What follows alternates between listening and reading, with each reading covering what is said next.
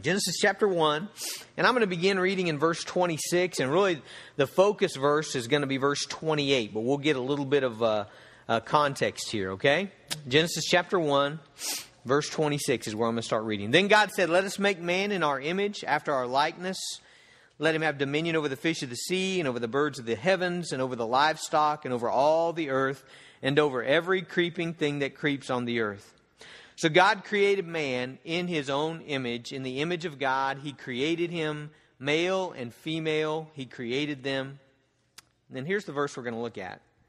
And God blessed them. And God said to them, Be fruitful and multiply and fill the earth and subdue it and have dominion over the fish of the sea and the birds of the heavens and over every living thing that moves on the earth. Let's pray. Father, we thank you for. Uh, for blessing us, God. Uh, in creating the world that you've created, you've blessed us. In creating us male and female and giving us marriage and relationships, God, you've blessed us. God, in uh, giving us the, the ability to have children and to invest in, in children, uh, to have spiritual children. Father, you, you've blessed us. That is a blessing. And we, we agree with the Word of God today. And we pray, Father, that you would help us to apply uh, these verses to our lives and to the way we think about our lives and the way we think about our future. Father, we ask it in Jesus' name. Amen. okay, so God has just created the heavens and the earth, and, and, and I always like. Uh, I don't know, certain things are kind of significant to me. It's significant to me that what God says first. You know, I, I, I, don't know. It just it just seems like that ought to be significant. Uh, he creates the heavens and the earth. Uh, there they are, man and woman. And what is the first thing that God says to them? You know, I mean that that seems like a significant thing to think about to me. You know, is it, you know, watch out for the snake? Is it, you know, what, what, what is it? What is the first thing that he says? And the first thing that he tells them is, first of all, he blesses them. And in blessing them, he tells them to be fruitful and to multiply, okay? Now, I think that's not only a significant thing because it's the first thing that God says in, in blessing them to be fruitful and multiply. I also think it's significant in that God says it over and over again, okay?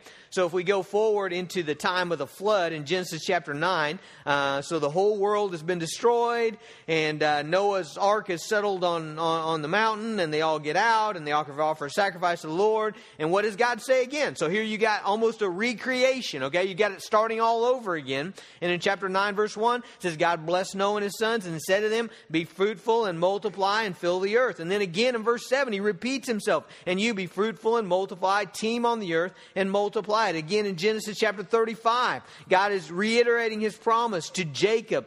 And to Jacob, he says in verse 11, uh, he says, I, I am God Almighty. Be fruitful and multiply. A nation and a company of nations shall come from you. And so throughout the Bible, this is, is said over and over again by God, always in the context of God blessing them. Okay?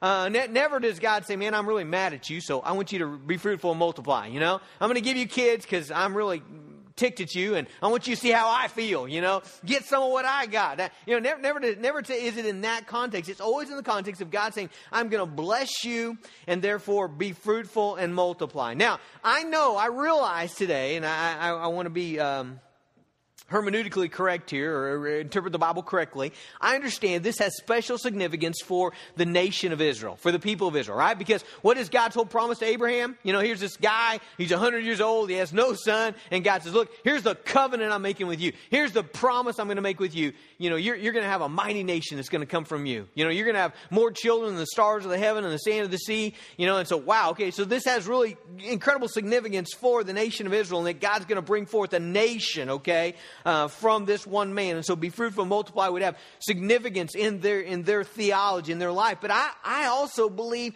that it teaches us many things as, as evangelical believers, okay? And the first obvious thing that I think it teaches, and I want you just to let this hit home, children are a blessing, okay? I want our church to embrace that. I think we have. I think our history shows that as we grow, as things change, as our ministry adapts. I don't want us ever to forget that. And I don't want us ever to get far from that, that kids are a blessing, okay? It is good for our life to have children in our church, in our families, in our lives, in the kingdom, in the world. That is a good thing, okay? And, I think it shows it right here in Genesis where God blesses them and tells them, look, have kids, have a bunch of kids, be fruitful and multiply.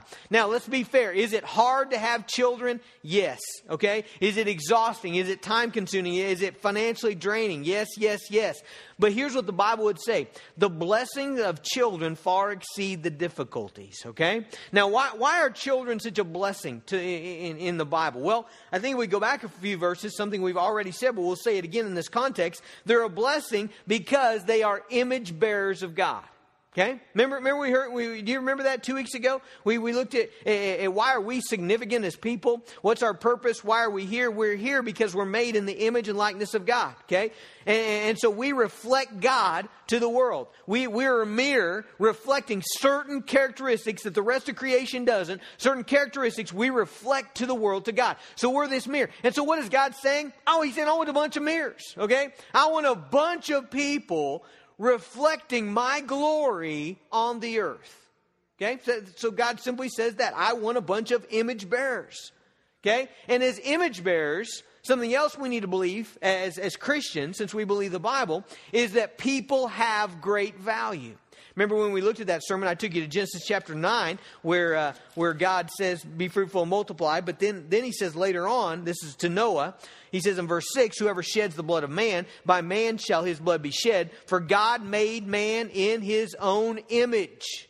Okay? So, so God institutes some form of capital punishment here, and the reason is, is because man is created in the image of God. What is God trying to say? Man has great value. I, I also took you to James 3. Do you remember that? James 3, where, where Paul is talking about the words that we speak. And he says in verse 9, with it we bless, with our tongue, with our words, we bless our Lord and Father. We worship, we sing, we, we praise God. And then he says, with it we also curse people who are made in the, in the image and likeness of God.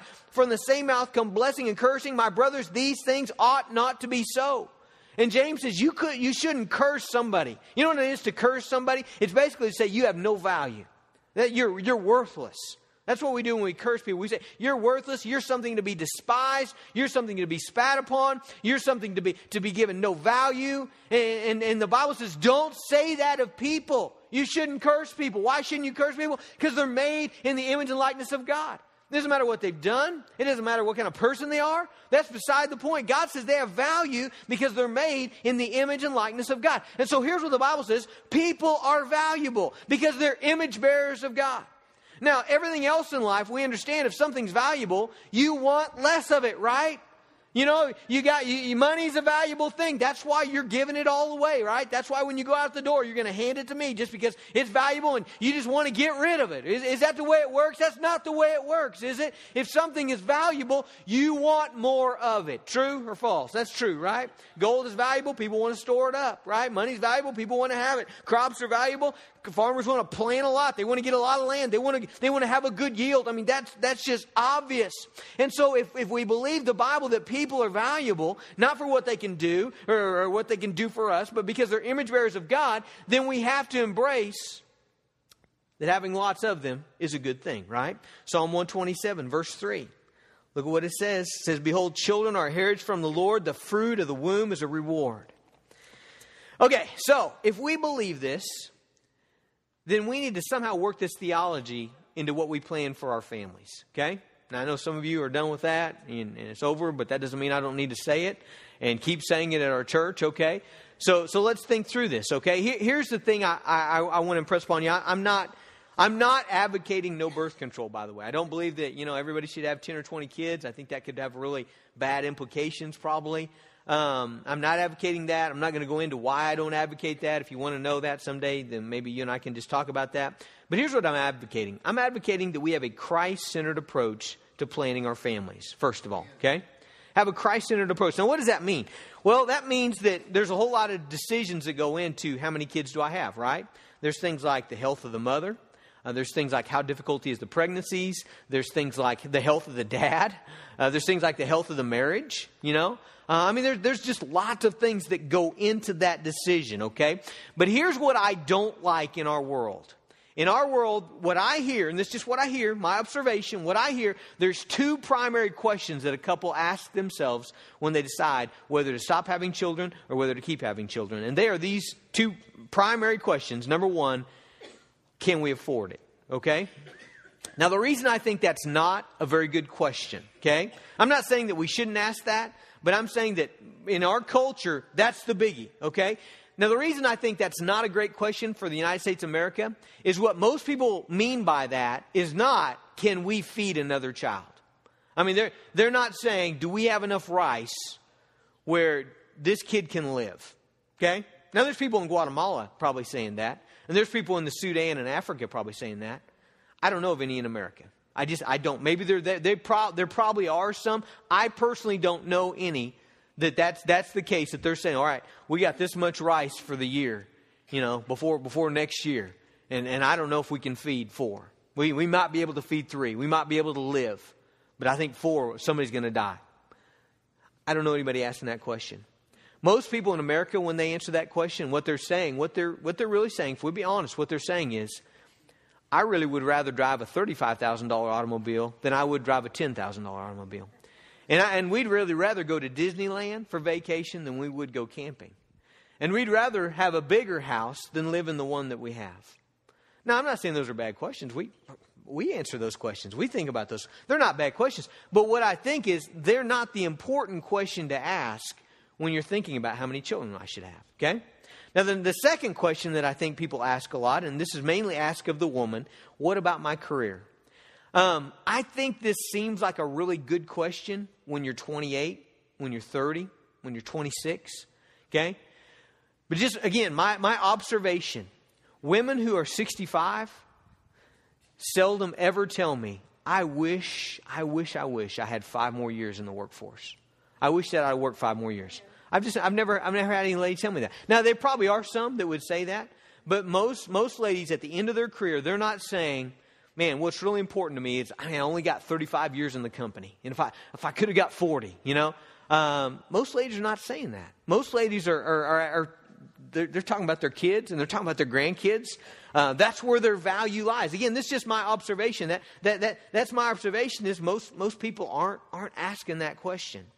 And I think sometimes we need to have a long term view. I know, I know when you're 26, when you're 28, when you're 30, I mean, there's certain things that they seem really important, but I think sometimes wisdom, and this is where the collective wisdom of the church comes in, that we begin to ask, okay, but what, what what's going to be important to me in 10 years, in 20 years, in 30 years? Because it's a big decision, right? So I, those two questions obviously factor in. But I don't think they should be the only questions. And I think for a lot of people, those are the only two questions that are asked. Okay? Let me give you three that I think are really big. Okay? Bigger than those two. Okay? Number one, what does God want? I am amazed at the number of people who, talk to me about this. And when I say, well, as you prayed about it, what does God say? I'm amazed at the number of people that say, well, we really haven't prayed about it. Why would you not pray about that? you know what I'm saying? I mean, is that not one of the biggest things in life? You know? Why would we not pray? Why would we, why would we just say, well, you know, I'm, I'm not going to pray about this thing? Why would we not search the scriptures? And, and, so I think a really, really important question to ask as a couple is, what, what does God want? Number two, here's a good question. Do we got more in us? Okay, do, do you know what I mean by that? Do we, do we got more? Do we got more discipleship in us? Can we invest in another child? Do we have the ability? Do we have the desire? Do we have the skills to disciple and to teach and to pray for another child? I, I think that's a good question. Uh, you know, some people may say, man, tank's empty. You know, God, no more, you know. I don't, I can't pray for another kid. I can't invest in that. I mean, Susanna Wesley, you know, when she have like 18, you know, uh, Charles and, and, John came, she'd spend like an hour a day, a week, an hour a week talking with each child about their spiritual life. You know, they, they talk about her being up at three in the morning praying for children. You know, I can see Susanna saying, ain't got no more left, you know, this is it. You know, I got 18's all I can do, or however many she had. I can't remember exactly. It was, it was something like that. So, but that's a good question. Do I have more in me? Okay. And then here, here's a great question. What will we wish we had done in 15 years? Now, I include that one to honor a group of people in my life. Because there's a group of people in my life who are about 10 years older than me. And, and, and as I've talked with them, and I'm just the kind of guy that this is what I do I ask questions like this. I have asked probably probably 15 couples, I bet, who are about 10 years older than me. Uh, in, in some form of our conversation, I've asked them, Do you wish you'd had more kids? Overwhelmingly, a lot of them say yes. Now, some of them, Carolyn just said no. You know, she wants less. Uh, and again, I, am not I'm not giving you the answer here. I'm giving you questions. I'm giving you questions to ask. But overwhelmingly, and there's some great people in my life that have said, "Man, Jason, if I could do it over again, we would have had another one, maybe, maybe more." Okay? And, and so I just think you ought to ask that question. Just a question you ought to ask. And again, some people, your tanks, your tanks, you're empty. You know, it's all you got, no more. That's cool. Uh, you know, I, I, there's days where I think Em and I feel that way, and uh, so I, I, I understand that. But but I also understand that there's people that didn't ask the question. They just didn't. They never asked that question, and so 10 years, 15 years went by, and now it's too late to ask that. And so I'm telling you right now, that ought to be one of your questions. Okay? What do you what do you do if if if that's over, if if that time is over, and, and you're saying, Man, I still got more in me. Hey, you know what? If this is true, if children are a blessing, if God wants lots of, of fruitfulness and, and multiplying on the earth, image bearers of Christ, then then here's some options, all right? Number one, adopt. Okay? Number two, be a foster parent. Uh, there's a couple this morning that told me, man, Pastor, we're considering being a foster parent. You know, they didn't know I was preaching on this, but, but you know, they just told me that as they were going outside. Number three, Team Kid. I, I mean, I can't, I cannot emphasize how important I think Team Kid is. I am the senior pastor. We now have three pastors on staff. We're a growing church. I've been here 14 years. I am the fifth and sixth grade boys teacher in Team Kid. Okay? Now, I only tell you that, not, not, I don't, I'm not trying to pat myself on the back, but I'm just telling you, most people, most guys in my position, they're working out of children's ministry. You know? When, when you're the brand new pastor and the church is 70 people, a lot of times you, you got to teach, okay? That's just the way it is. Some guys are not even there. You know, no, I'm not even doing it then, you know? But, but here's my heart. It is great to work in team kids.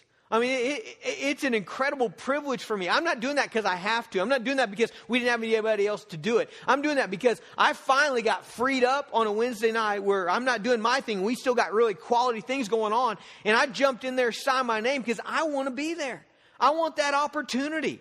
I want to be able to have 11, as we had this last Wednesday, fifth, sixth grade boys that I can spend an evening with and talk about how they're created in the image of God. As we talked about last week, we talked about the Trinity and we talked about, uh, we talked about all kinds of stuff, you know? And we did Indian leg wrestling, which was really fun, you know?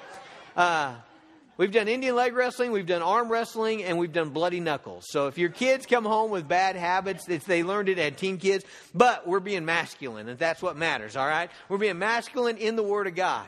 Uh, man, it's a great opportunity. And, and even go further, Team Kid Extreme. You know what Team Kid Extreme is? That's when you go the extra mile, and you're not just a Team Kid, but you adopt some of these kids as, as your own, own ministry and you go pick them up and, and, and take them out for ice cream and you take them fishing and you, you, you, you invest in their family and you invest in their brothers and sisters and, and you invest in them when you see them and you, you congratulate them on their good schoolwork.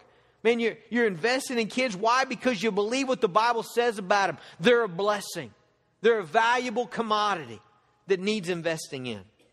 Now, I know there's lots of arguments. Uh, to, to not having lots of kids, okay? Let me give you a couple of them, and I'm just going to I'm just going to answer them very quickly, and, and we're not going to do a lot on them, okay? Overpopulation, okay? My answer, Eastern Colorado, okay? Overpopulation, Eastern Colorado. Have you been to, I spent my growing up years in Eastern Colorado. There's plenty of room on the earth, okay? There really is. Uh, and I've driven through Montana, okay? There's lots of room. Uh, Mark Driscoll, I don't, I don't know where he got this information, but Mark Driscoll said that all the people in the world could fit in Texas and everybody could have 1,700 square foot. I, I don't know if that's right or not. Uh, I assume he got that from somewhere, but it's probably true. There's a lot of land in Texas. I mean, there really is. Um, starvation. Um, I don't, I don't want to make light that people are starving around the world, and I think we rich Americans ought to give a lot of money to World Vision Samaritan's Purse. Because it's not that we don't have food, it's that we haven't got it there. There's enough, there's enough, there's enough grain that rots on the ground in the Midwest to feed every hungry person in the world. There is. I mean, there just is. That rots. You know, I'm not even talking about the stuff that we we don't even. There's a lot of times farmers. My dad's a farmer. We don't, we don't even cut a patch because it's it's not worth our diesel. We just leave it leave it in the field. But I'm talking about stuff we cut and take to the elevator, and they dump it on the ground because there's no storage for it. Okay. Um, but then here's the big one. You ever hear anybody say, "I don't want to bring anybody. I don't want to bring another kid into this world because this world's so bad." You ever hear anybody say that? A broken world. We live in a broken world. It's true. It's true. Okay? And the image of God is cracked in man. Remember our, remember our mirror illustration, right? We're creating the image and likeness of God. But what happened to that image? It's gotten cracked, it's gotten busted. And so, so now we don't reflect God very well. Okay? And now you've got messed up people, and you got violent people, and you got selfish people, and you got prideful people, and you, you, got, you got just really chaos in the world. What do we believe as Christians, though? Who brings that back together? Jesus does, you know? I mean, I guess I understand somebody that doesn't believe the Bible saying that about the world, but here's what I don't understand. I don't understand a Christian saying that, you know? I don't understand saying, uh, a Christian saying, well, I don't want to bring anybody else in this world because it's all messed up. What did Jesus do to fix the world? I mean, we're the people that believe that. We're the people that believe Ephesians chapter 4, verse 22. Listen what it says.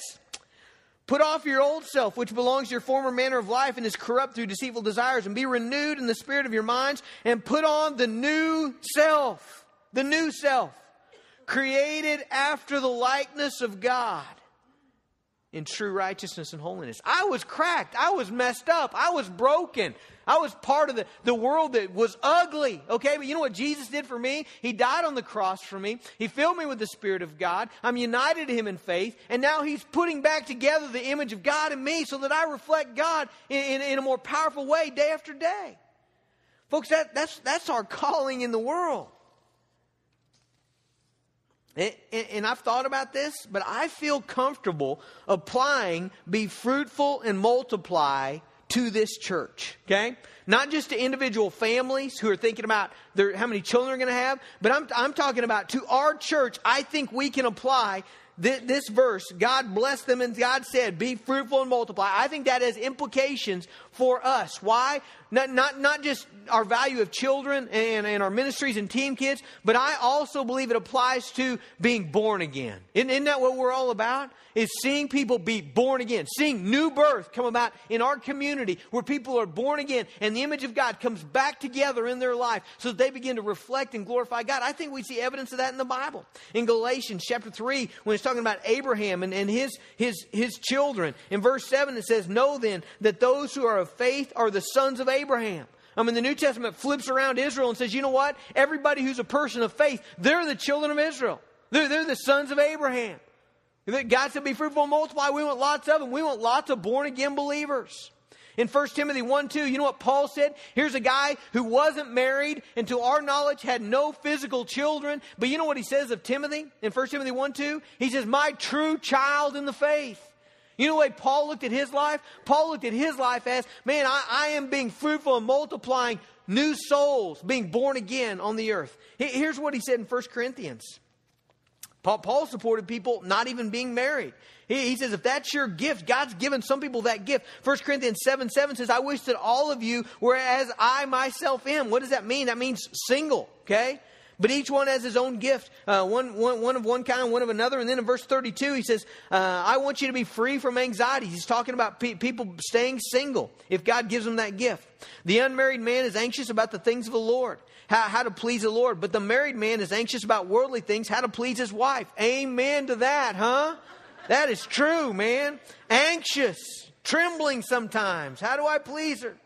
And his interests are divided. She's not in here, if you'll notice. And the unmarried or betrothed woman is anxious about the things of the Lord, how to be holy in body and in spirit. But the married woman is anxious about worldly things, how to please her husband. I say this for your benefit, not to lay restraint upon you, but to promote good order and to secure your undivided devotion to the Lord. Paul says, for some people, it's good for you to be single. Not that we just scrap this whole be fruitful and multiply thing. No, it's good for you to be single and, and to give yourself to Christ and to give yourself to the kingdom and to give yourself to seeing people people born again and multiplied across the earth so that there's more and more put together image bearers all over the earth. Man, I think this applies to our, our Team Kid verse, Psalm 78. Uh, have you seen the glorious deeds verse? Have you ever noticed what's on the back of there? It's this verse, okay? Psalm 78, verse 4. We will not hide them from their children, but tell to the coming generation the glorious deeds of the Lord and his might and the wonders he's done that the next generation might know them. This is verse 6. The children yet unborn, and arise and tell them to their children. Psalm 78 says, We're going to be the people who tell the children of this world what God has done. Man, that's our calling. Be fruitful and multiply. I think it'll mean for our church that we build Christ revealing relationships with the people in our community. You know, we're coming up on the first time in the history of Lincoln Avenue since I've been here. Since I've been here. Before it's probably different, but since I've been here, we're going to have room. We're going to have room. We have 14,000 more square foot for Sunday school, for worship. What are we going to do with that? Right now, we got it easy, don't we? Right now, we're full. And, and and we can really be comfortable with that. And, and, and, and I don't want to take away from your efforts because, again, I'm, man, two, two couples this week. I go to their homes, they're new visitors here. First thing they tell me, let me tell you about so and so at your church who I came, they invited me out for lunch. They invited us out for lunch. We came and, man, they knew we had a need and they met it. I mean, you're doing that. Good job. Okay? That's, that's building Christ revealing relationship. Building relationship with people that reveal Jesus to them. Okay? But you know what? We're, we're coming up on an opportunity where we can really grow. The question is, do we want to really grow? That, you know what I'm convinced of, and this church is an exception, but but but I think we're we're not above temptation. I, there's a lot of churches. I'm not sure they really want to grow. Now, I don't know of a church that doesn't say they want to grow. But you know what? Having lots of kids is hard. Having lots of physical kids is hard. There's just a lot of stuff that we can't do because we got a two year old. If we still if we just had a 17 and a 15, if we'd have stopped with, with ad, 17 and 15, man, we're about done. We'd be about done. We'd be about out of this thing and just ready to I don't know, we might just go to Cabo San Lucas and, you know, just be done with the thing, you know, just, just vacation. I don't know. I can't imagine that, you know? That would ra- radically, I'm, I'm not saying that we want that, Avery. I'm just saying, I'm saying if. You just heard I said you was a blessing. But when you have lots of kids, there's things you can't do. You know what? When you're a church that has lots of spiritual children, there's a price to pay for that. You can't have it the way you always wanted it. That's why, that, that right there is why a lot of churches don't grow. You get an influx of new believers, influx of young people. All churches say they want lots of young people, young Christians. They always say they want young couples. They don't want young couples. They don't. I mean, I've, I'm, I've been there. They don't. I pastored one of those churches. They don't. You know why? Because if you really want young couples, when, when those young couples come, what, what are they going to do? They're going to change things. And there's churches that just say, we will not change. You won't change our music. You won't change our carpet. You won't change our, our times. You won't change the way we do things. They don't want to grow. Really, the question is going to be will, will this church, will, will, will all three services, will, will they say multiplying is a blessing? It's going to be inconvenient. It's going to cramp our style. It's going to change things. It's going to make up, give, give up some comforts. Do we want that? I believe it's a blessing. I think the Bible would say that. We don't have much time for this, but isn't it interesting that it says be fruitful and multiply? And again, I want to be careful about doing good biblical study here, but What's, what's the biggest image in the New Testament that's used for people becoming more and more like Jesus? It's fruit, isn't it? John 15, 5. If you abide in me, my word abides in you, you bear much fruit. Okay? Isn't it interesting that those two go together? Being fruitful and multiplying. I think they do in our evangelistic efforts too. I think if, if you guys are doing a good job building Christ revealing relationships? And again, I think you are.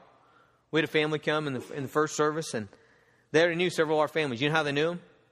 Kids ain't football. You know, they, they knew them. But when I said, well, so and so's on your oh, yeah, I know them. I met her. And I met him. Yeah. If you're doing a good job building Christ revealing relationships in our community, at your job, with your neighbors, and then you're fruitful. You're growing in joy and love and peace and patience and kindness and goodness and faithfulness and gentleness and self control. What's going to happen? We're going to multiply. I believe that. It's God's blessing. Let's let us never forget that. Why, why is Lincoln Avenue multiplied? Because God, in His incredible grace, has chosen to bless us. New souls are a blessing. Spiritual children are a blessing. Physical children are a blessing. Let's, let's live that out. Father, I thank you for uh, not only giving us uh, physical kids just running around this church, uh, little, little lost people that we have the opportunity to just pour into and invest into and disciple. And, and God, I just thank you for them. And Lord, I, I thank you for, for new believers, God. Uh, wow. Thank you, Jesus, for, for new birth and seeing people's lives change. And God, we, we want you to do that more and more. God, we say collectively here tonight, bless us, God, with multiplication. And God, we're willing to we're willing to change. God, we're willing to have our stuff messed up, and we're willing to to have um, the things that we're comfortable with change. God, we're willing to do that because we want you to, we want you to bring about more image bearers uh, on this earth, people who, who are born again, who are new in Christ. Father, please use us, bless us with that. In Jesus' name, amen.